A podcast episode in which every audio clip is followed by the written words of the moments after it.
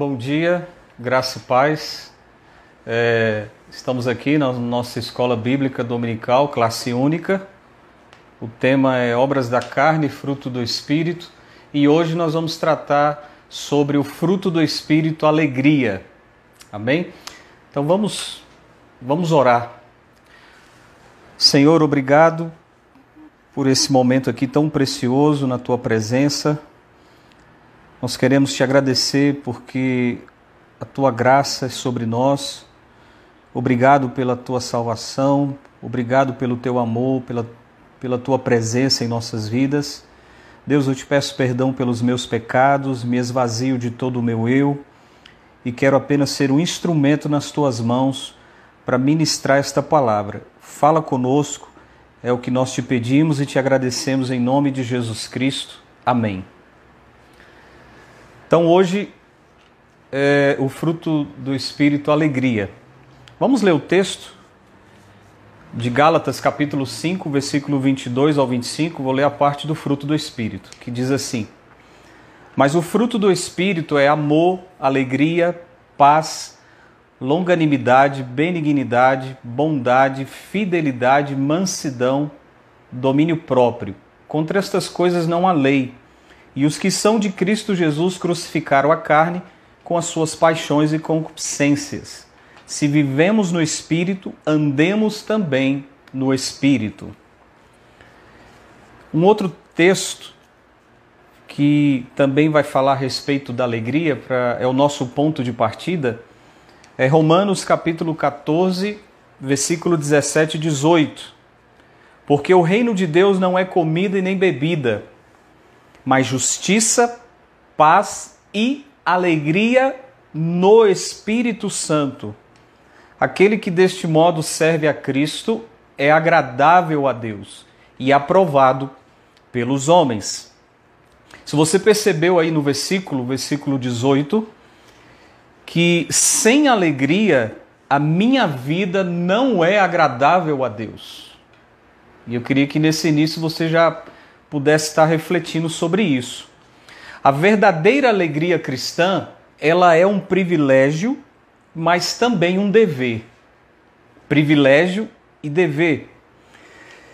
Então a gente não precisa, a gente não tem que esperar que as circunstâncias nos façam alegres. Foi ordenado regozijar sempre no Senhor. 1 Tessalonicenses 5,16 diz: Regozijai-vos sempre. Filipenses 4, versículo 4 diz: Alegrai-vos sempre no Senhor. Outra vez digo: alegrai-vos. Então não basta estar alegre, nós precisamos ser alegres, crescer continuamente na alegria e nisso servindo ao Deus único. Então, no primeiro momento aqui, a respeito da alegria, o que pode bloquear a alegria cristã? O que bloqueia ou o que pode bloquear essa alegria? Em primeiro, o pecado. Nós já sabemos que o pecado ele nos afasta de Deus. Veja o exemplo de Davi no Salmo 51, que é o salmo muito conhecido, quando Davi confessa o seu pecado, o pecado de adultério com Betseba. Salmo 51, versículo 12 diz assim: Veja o que Davi diz: Restitui-me a alegria da tua salvação e sustenta-me com um espírito voluntário. Esse foi o clamor de Davi: Deus, restitui-me a alegria da tua salvação. Um outro salmo também de Davi, o Salmo 32, versículo 3 e 4, diz assim: Veja a, a situação de Davi por causa do pecado. Enquanto calei o meu pecado, envelhecer os meus ossos pelo meu constante gemido todo o dia. Porque a tua mão pesava dia e noite sobre mim, e o meu vigor se tornou em sequidão de estio. Perceba aí no versículo 3 que ele fala de gemidos todo o dia. Então é importante que sempre, diariamente, o tempo todo, estejamos a examinar o nosso coração, se nós fizemos ou estamos fazendo algo que desagrade a Deus, pecado, e então nós temos que confessar o pecado e deixar e abandonar o pecado. 1 João 1, versículo 9 diz que se confessarmos nossos pecados, ele é fiel e justo para nos perdoar os pecados e nos purificar de toda injustiça. Então, o fruto da alegria não pode existir quando há pecado controlando o nosso coração. Todo pecado, seja pensamento, atitude, ação, intenções, deve ser eliminado se quisermos exibir e viver essa virtude da alegria que é dada pelo Espírito Santo. Então, o que bloqueia essa alegria? O pecado. Em segundo lugar, a confiança em si próprio, ou nas nossas próprias obras, ou até mesmo nas, eh, nas realizações religiosas. Em Filipenses capítulo 3, versículo 1, Paulo ele, ele começa o capítulo dizendo o seguinte: Quanto ao mais, irmãos meus, alegrai-vos no Senhor. Veja que existem inúmeros textos do apóstolo Paulo em suas cartas que ele, ele vai falar a respeito de alegrai-vos no Senhor. E o contexto que segue posterior a esse texto, aqui de Filipenses, Paulo ele vai trazer em, em que eles eles estavam se alegrando? No legalismo judaico, você pode ler depois os versículos aí posteriores que vai falar sobre a circuncisão, no qual eles tinham essa confiança na própria carne. E Paulo ele diz bem, deixa bem claro lá no versículo 3 de Filipenses 3, ele diz, olha, nós nos gloriamos em Cristo e não confiamos na carne. E no versículo 7, uma declaração aqui tremenda de Paulo, ele diz: Mas o que para mim era lucro, isto considerei perda por causa de Cristo. Então, Paulo, ele vai deixar bem claro que a nossa alegria, a fonte da alegria, nós vamos falar um pouquinho sobre, mais sobre isso, tem que ser no Senhor. Há um outro texto muito interessante, Lucas capítulo 10, se você tiver aí com a sua Bíblia aberta, abra nesse texto, esse texto é tremendo.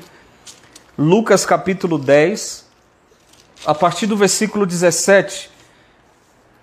Esse capítulo ele vai falar sobre a missão dos 70 e a partir do versículo 17, os 70, os que foram enviados por Cristo, estão eles regressaram a Cristo.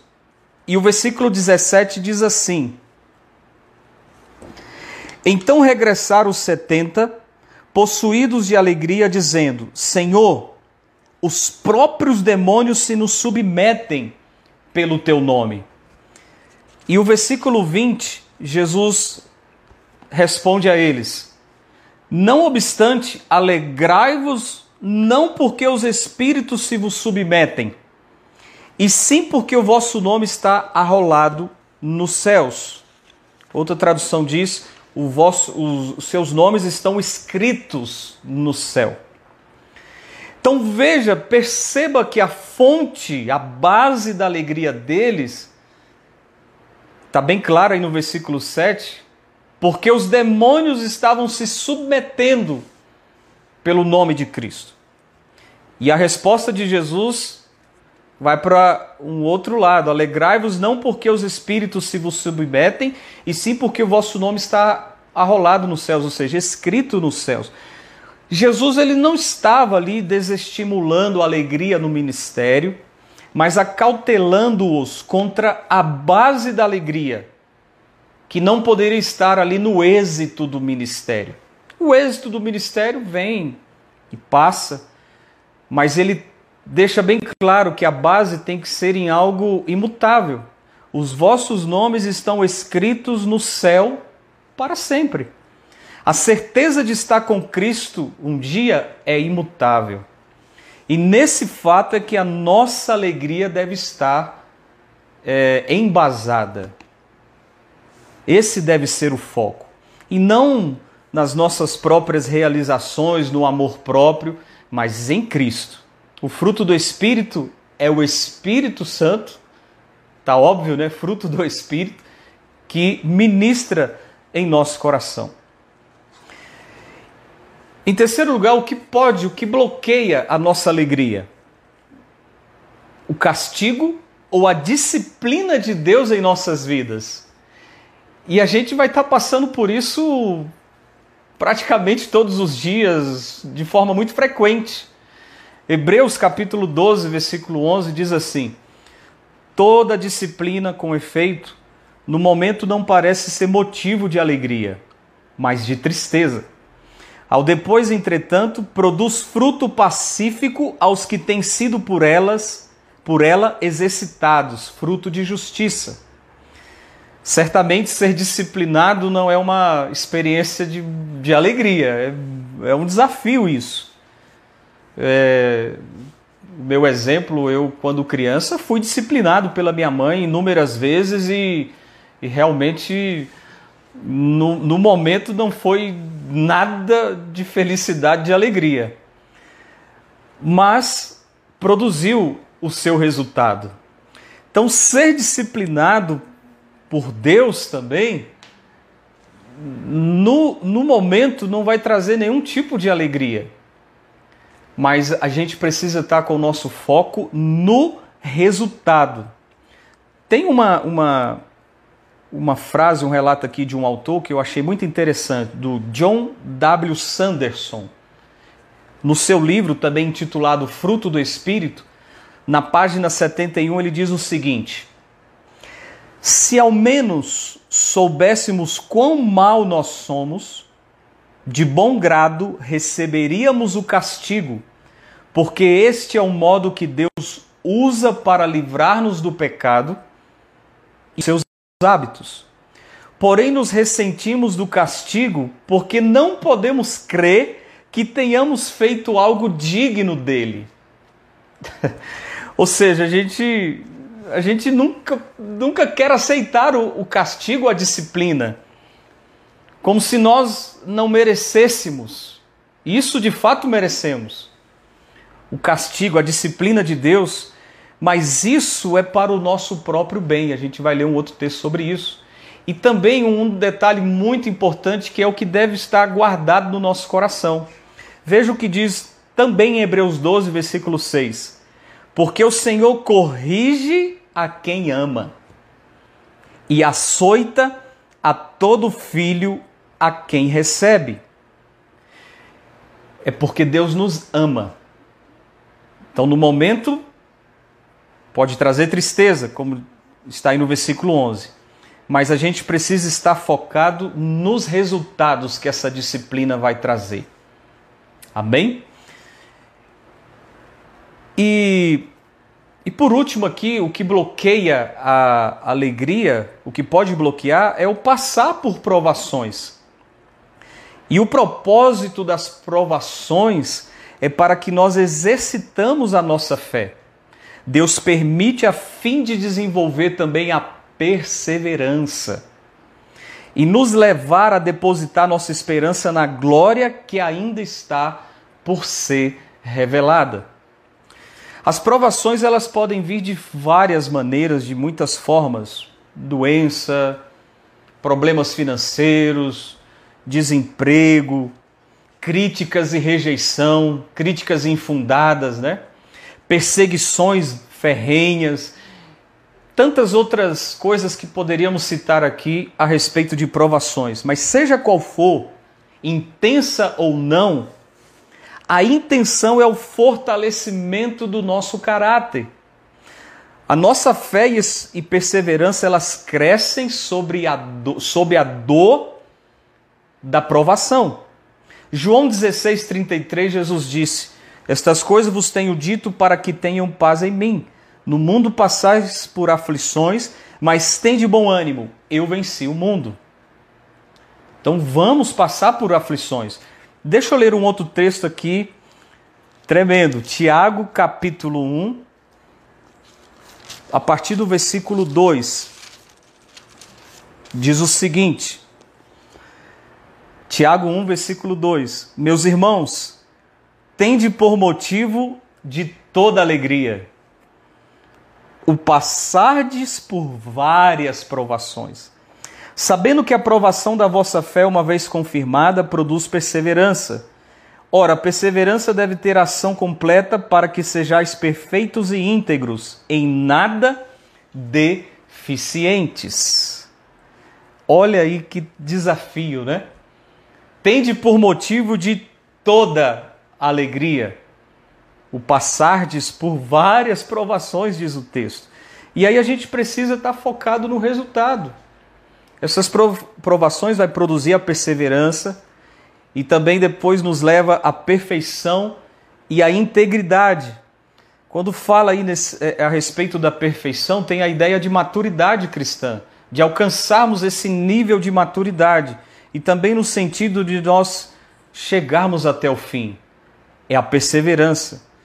Ao que perseverar até o fim, diz lá em Apocalipse, herdará todas as coisas.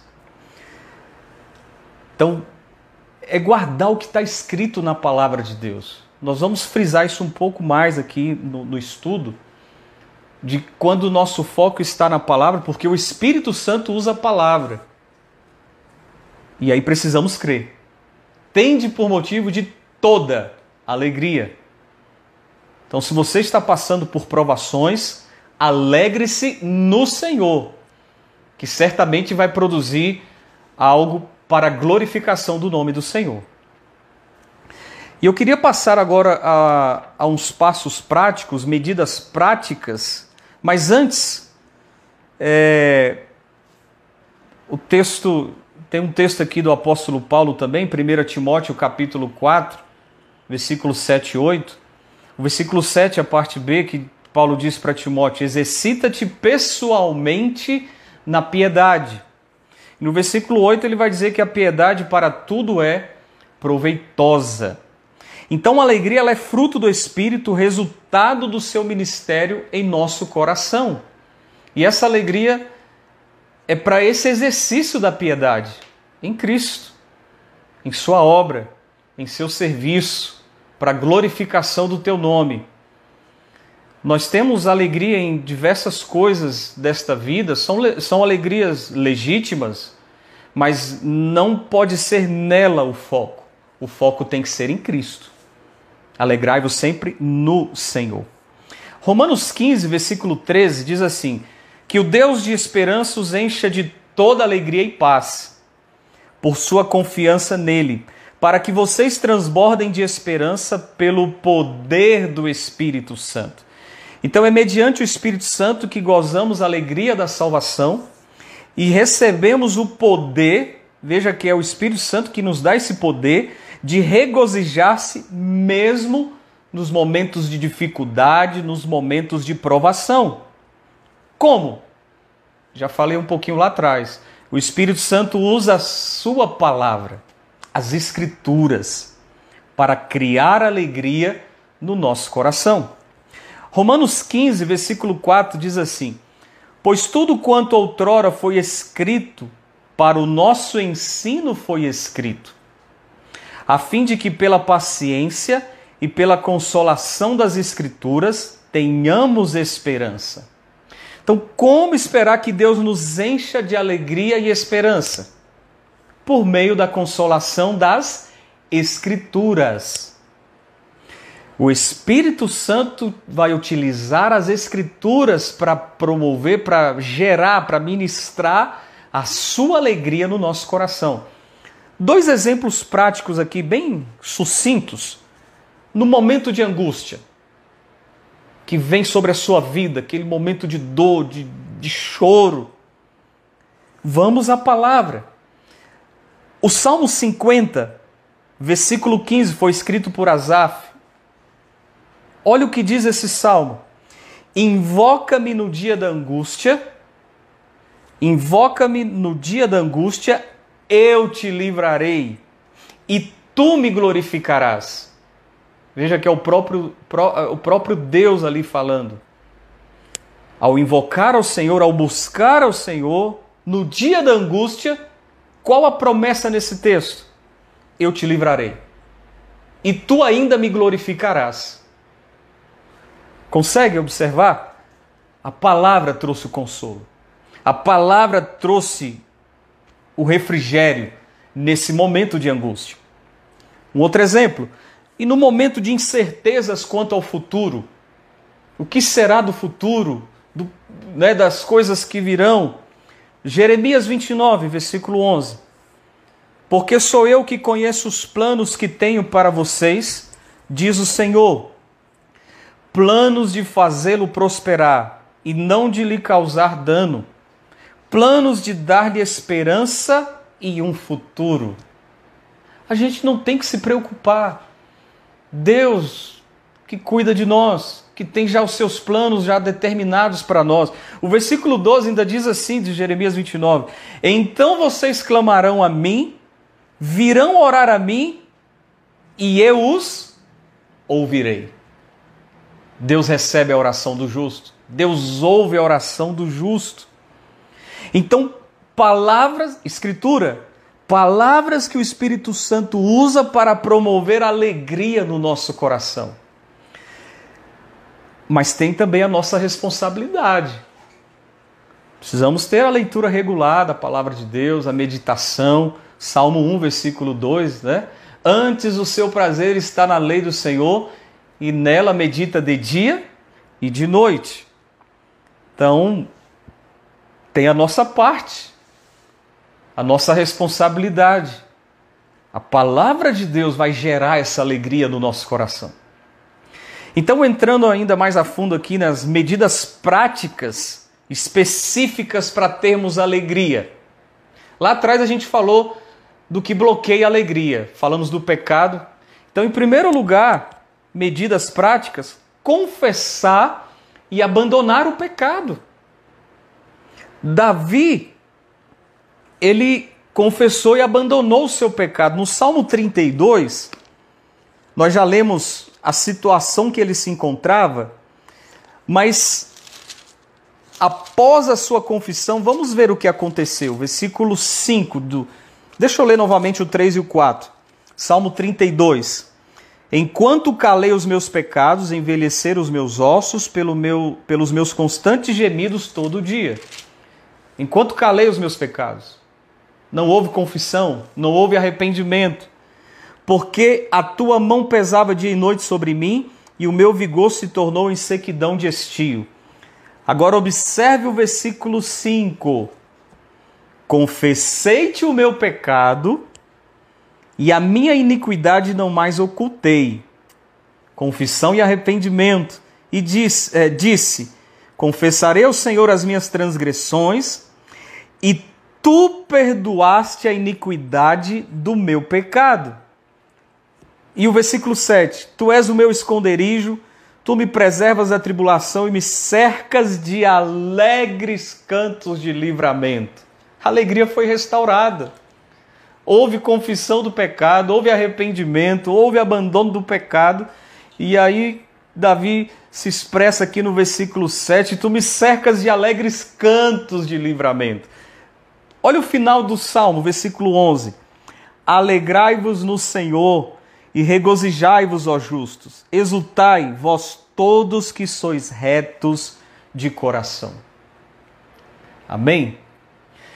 Nós não podemos também esquecer daquela sistemática, o pastor Pedro vem falando com frequência, isso não pode a gente não pode se esquecer disso, do despojar, renovar e revestir, que Paulo vai ressaltar lá em Efésios capítulo 4, do versículo 22 ao 24, despojar do velho homem, da velha natureza, e aí buscar a renovação no espírito, isso quem faz é o Espírito Santo de Deus, e nos revestir do novo homem.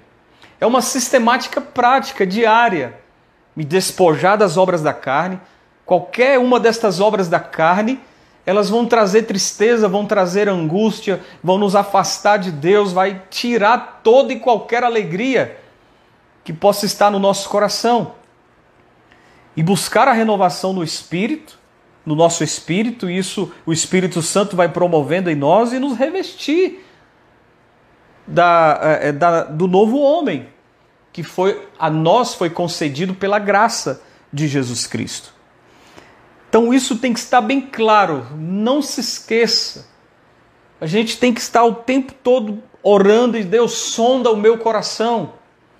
Se há pecados aí ocultos, pecados esquecidos, temos que confessar, nos arrepender e abandonar o pecado. Em segundo lugar, nós temos que confiar em Deus. Em Salmos, Salmo 13, versículos 5 e 6, diz assim: No tocante a mim, confio na tua graça. Regozije-se o meu coração na tua salvação. Cantarei ao Senhor por quanto me tem feito muito bem. A nossa confiança está na graça de Cristo. Confie, creia, não tenha dúvidas, não permita que a dúvida venha no teu coração. E o contexto do Salmo 13 é de tristeza. Deixa eu ler o versículo 2. Até quando estarei eu relutando dentro de minha alma, com tristeza no coração, cada dia? Até, até quando se erguerá contra mim o meu inimigo? Note que o salmista vai falar também é, de tristeza. Esse salmo é, de, é também de Davi. O Salmo 125, versículo 1. Os que confiam no Senhor são como o monte de Sião, que não se abala firme para sempre. Confia em Deus, sempre. É uma medida prática. E deixa eu ler um outro texto que é muito conhecido, Romanos 8, 28. Romanos 8, versículo 28, que Paulo diz assim: Sabemos que todas as coisas cooperam para o bem daqueles que amam a Deus, daqueles que são chamados segundo o seu propósito. É escritura. Perceba que Paulo vai dizer que todas as coisas, sejam elas boas ou ruins, que no, no exato momento traga alegria ou não, mas certamente é para o bem. De quem? Daqueles que amam a Deus, daqueles que foram, é, é, daqueles que receberam a graça de Jesus Cristo e com um propósito. Todas as coisas. Guarde a palavra de Deus no teu coração. Seja o que for que você esteja passando, Deus tem um propósito a cumprir, a completar na sua vida e para o teu bem, a fim de que eu e você possamos glorificá-lo, dar toda a glória e toda a honra somente a, somente a Ele.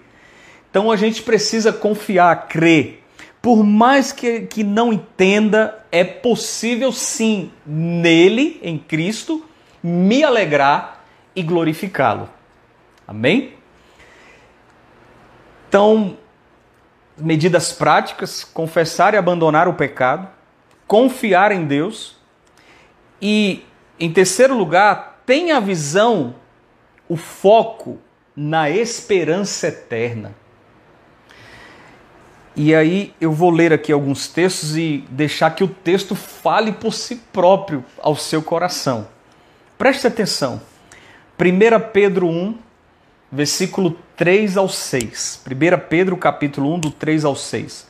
Bendito Deus e Pai de nosso Senhor Jesus Cristo, que segundo a sua muita misericórdia, nos regenerou para uma viva esperança mediante a ressurreição de Jesus Cristo dentre os mortos, para uma herança incorruptível, sem mácula, imarcessível, reservada nos céus. Para vós outros que sois guardados pelo poder de Deus, mediante a fé, para a salvação preparada para revelar-se no último tempo. Nisto exultais embora no presente, por breve tempo, se necessário, sejais contristados por várias provações. Que essa viva esperança esteja aí no teu coração. Os céus, como diz, disse aqui Pedro. Outro texto, Romanos 5, versículo 1 ao 5. Justificados, pois, mediante a fé, temos paz com Deus por meio do nosso Senhor Jesus Cristo por intermédio de quem obtivemos igualmente acesso pela fé a esta graça na qual estamos firmes. E gloriamo-nos na esperança da glória de Deus. E não somente isto, mas também nos gloriamos nas próprias tribulações. Sabendo que a tribulação produz perseverança, a perseverança, experiência, a experiência, esperança. Ora, a esperança não confunde, porque o amor de Deus é derramado em nosso coração pelo Espírito Santo que nos foi outorgado. Amém? E 2 Coríntios 4, versículos 17 e 18. 2 Coríntios 4, 17 e 18. Porque a nossa leve e momentânea tribulação produz para nós eterno peso de glória, acima de toda comparação, não atentando nós nas coisas que se veem, mas nas, mas nas que não se veem. Porque as que se veem são temporais e as que não se veem são eternas. E nós temos o exemplo do nosso próprio Senhor e Salvador Jesus Cristo. Hebreus 12, versículo 1 e 2. Portanto, também nós, visto que temos a rodear-nos tão grande nuvem de testemunhas, desembaraçando-nos de todo o peso e, de, e do pecado que tenazmente nos assedia, corramos com perseverança a carreira que nos está proposta, olhando firmemente para o Autor e Consumador da fé, Jesus. Preste atenção agora, Jesus, o qual, em troca da alegria que lhe estava proposta, suportou a cruz, não fazendo caso da ignomínia, e está assentado à destra do trono de Deus. Jesus foi com muita alegria para a cruz, estava regozijando, rejubilando. Se você observar lá no jardim Getsemane, ele estava numa tristeza muito profunda. Mas ele estava com os olhos no propósito de Deus, em obediência a Deus, para aquilo do qual ele veio à terra, e ele cumpre esse propósito. E aí o final do texto diz aqui: está assentado à destra do trono de Deus. Então, temos aqui essa outra medida, que a tua visão, teu foco esteja na esperança eterna, no que está preparado para todos aqueles que amam a Jesus, que o têm como Senhor e Salvador da sua vida. Uma outra medida prática, em tudo dai graças, seja agradecido sempre. 1 Tessalonicenses 5,18 Em tudo dai graças, porque esta é a vontade de Deus em Cristo Jesus para convosco. Devemos ser gratos todo tempo. Não permita que a murmuração, a reclamação governe o teu coração e você expresse isso em palavras. Agradeça, glorifique a Deus sempre. E aí eu não posso deixar de de ler aqui também essa declaração tremenda do apóstolo Paulo. 2 Coríntios 12, versículos 9 e 10. Esse texto é o famoso texto do espinho na carne, que Paulo diz que clama a Deus e no texto percebe-se que Paulo vinha numa batalha muito grande, numa luta, numa angústia. E aí o versículo 9 e 10. Então ele me disse, ou seja, Jesus, a minha graça te basta. Porque o poder se aperfeiçoa na fraqueza. Veja a resposta de Paulo. De boa vontade, pois, mais me gloriarei nas fraquezas, para que sobre mim repouse o poder de Cristo. Pelo que sinto prazer nas fraquezas, nas injúrias, nas necessidades, nas perseguições, nas angústias por amor de Cristo, porque quando sou fraco, então é que sou forte. Perceba que Jesus, ali com Paulo, traz Paulo para é, qual deveria ser o foco, a minha graça. Paulo, você já tem o suficiente, a minha graça te basta.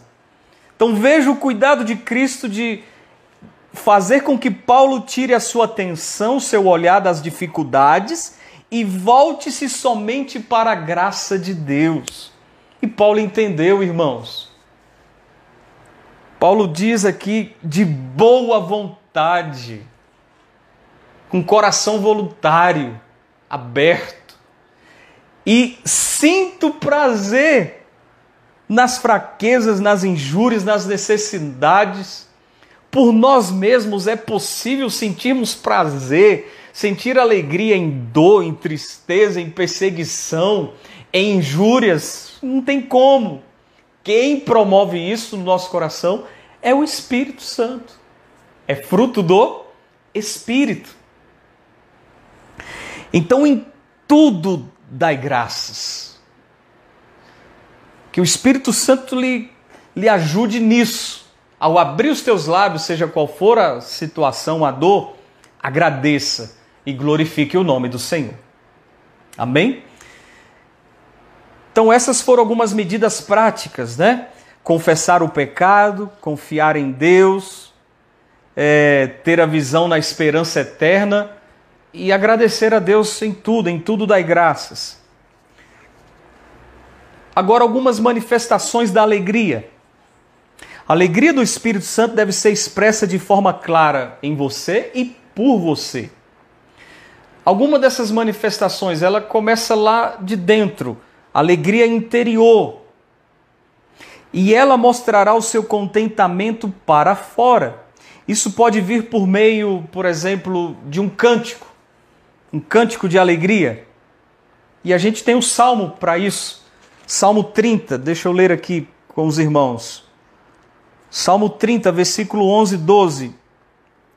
Diz assim: Converteste o meu pranto em, é, em folguedos, ou em alegria, em outra tradução. Tiraste o meu pano de saco e me cingiste de alegria, para que o meu espírito te cante louvores e não se cale, Senhor Deus meu, gra... Senhor Deus meu, graças te darei para sempre. Então, essa alegria interior que é promovida pelo Espírito Santo, isso pode ser expressa por meio de cânticos de alegria. Quantos cristãos estão calados, né? Muito sérios, sisudos. Alegre-se no Senhor. Isso também pode vir por intermédio de um sorriso, que é uma forma de comunicação visual. Sorriso ele se vê. Provérbios 15, versículo 13. O coração alegre, perceba lá de dentro, o coração alegre aformoseia o rosto. Mas com a tristeza do coração, o espírito se abate. Isso é algo que eu confesso que eu preciso que, que o Espírito Santo trabalhe isso no meu coração. Às vezes o meu coração acaba, o meu semblante acaba me denunciando de como que estão as coisas lá dentro. Então, coração alegre aformoseia o rosto, mas com a tristeza do coração o espírito se abate. Então, em Cristo é possível. O Espírito Santo vai ministrar essa alegria e através de nós podermos é, compartilhar isso com os nossos irmãos e com todos aqueles que nos cercam. Então, a manifestação da alegria, a alegria interior, o sorriso e o serviço. O serviço ao Senhor. Um exemplo, a entrega do dízimo. Olha o que diz o texto de 2 Coríntios 9, versículo 7. Cada um contribua segundo tiver proposto no coração, não com tristeza ou por necessidade, porque Deus ama quem dá com alegria. É motivo de grande alegria podermos participar desse serviço, consagrar a Deus aquilo que já é dele, né? Tudo é dele. Somos apenas mordomos. Se alegre. Mas não sei, talvez para alguns irmãos seja uma obrigação, seja algo muito pesado. É, tem que fazer, é o jeito, né? Não, amado, se alegre no serviço do Senhor, é, na ajuda aos necessitados na promoção da causa da justiça.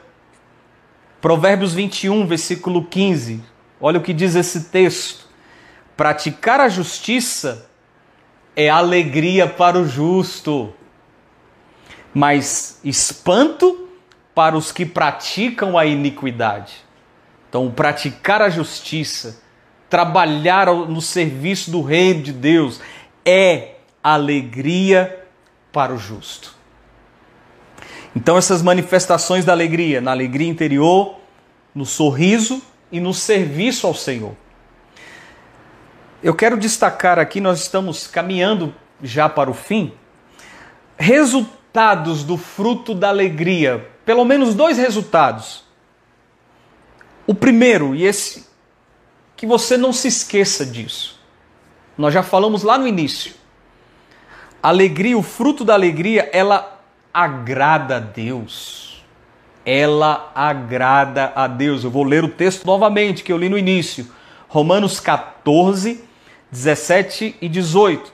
Porque o reino de Deus não é comida nem bebida, mas justiça e paz e alegria no Espírito Santo. Aqueles que deste modo servem a Cristo, ou seja, com justiça, com paz, com alegria no Espírito, aquele que deste modo serve a Cristo é agradável a Deus e aprovado pelos homens. Guarde isso, meu irmão. Algumas pessoas, elas, por natureza, podem ser mais alegres do que outras, podem expressar muito mais alegrias do que outras, mas os cristãos devem exibir um conjunto equilibrado dessas virtudes no caráter cristão. A alegria no Senhor, o fruto da alegria, ela agrada a Deus, é agradável. Então, o inverso, o não se alegrar em Deus, no espírito, desagrada a Deus. E outro resultado, nós somos fortalecidos física, emocional e espiritualmente. Interessante isso. Neemias capítulo 8, versículo 10, um texto também muito conhecido, na parte B, é, o texto diz: Não vos entristeçais, porque a alegria do Senhor é a vossa força. A alegria do Senhor é a vossa força. Mas deixa eu ler os versículos 11 e 12 também, que são muito interessantes. Deixa eu abrir aqui. Neemias capítulo 8, versículo 11 e 12. Os levitas fizeram calar todo o povo, dizendo: Calai-vos, porque este dia é santo, e não estejais contristados. Versículo 12. Então todo o povo se foi a comer, a beber, a enviar porções e a regozijar-se grandemente. Tremendo, interessante. Regozijar-se grandemente. Está até redundante, né? Agora, olha o finalzinho do versículo. Tremendo. Por quê? Por quê? Se regozijaram tanto? Porque tinham entendido as palavras que lhes foram explicadas.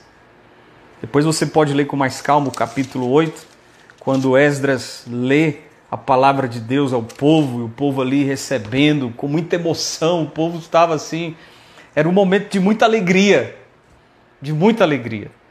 A alegria do Senhor nos fortalece fisicamente, emocionalmente e espiritualmente. E isso se dá por intermédio da palavra.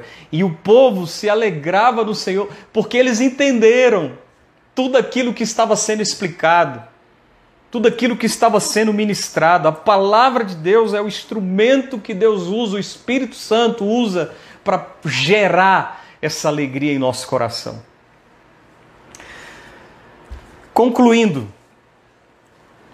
a maior fonte de alegria para o cristão não são as bênçãos de Deus, mas o próprio Deus.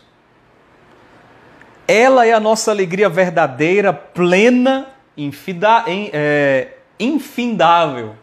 Claro que as bênçãos de Deus também traz alegria, mas a, a maior fonte é o próprio Deus, é Cristo, é o Espírito Santo. A presença de Deus junto de nós é o nosso maior deleite. É uma alegria que independe de circunstâncias, sejam elas favoráveis ou adversas, porque sua causa está em Deus.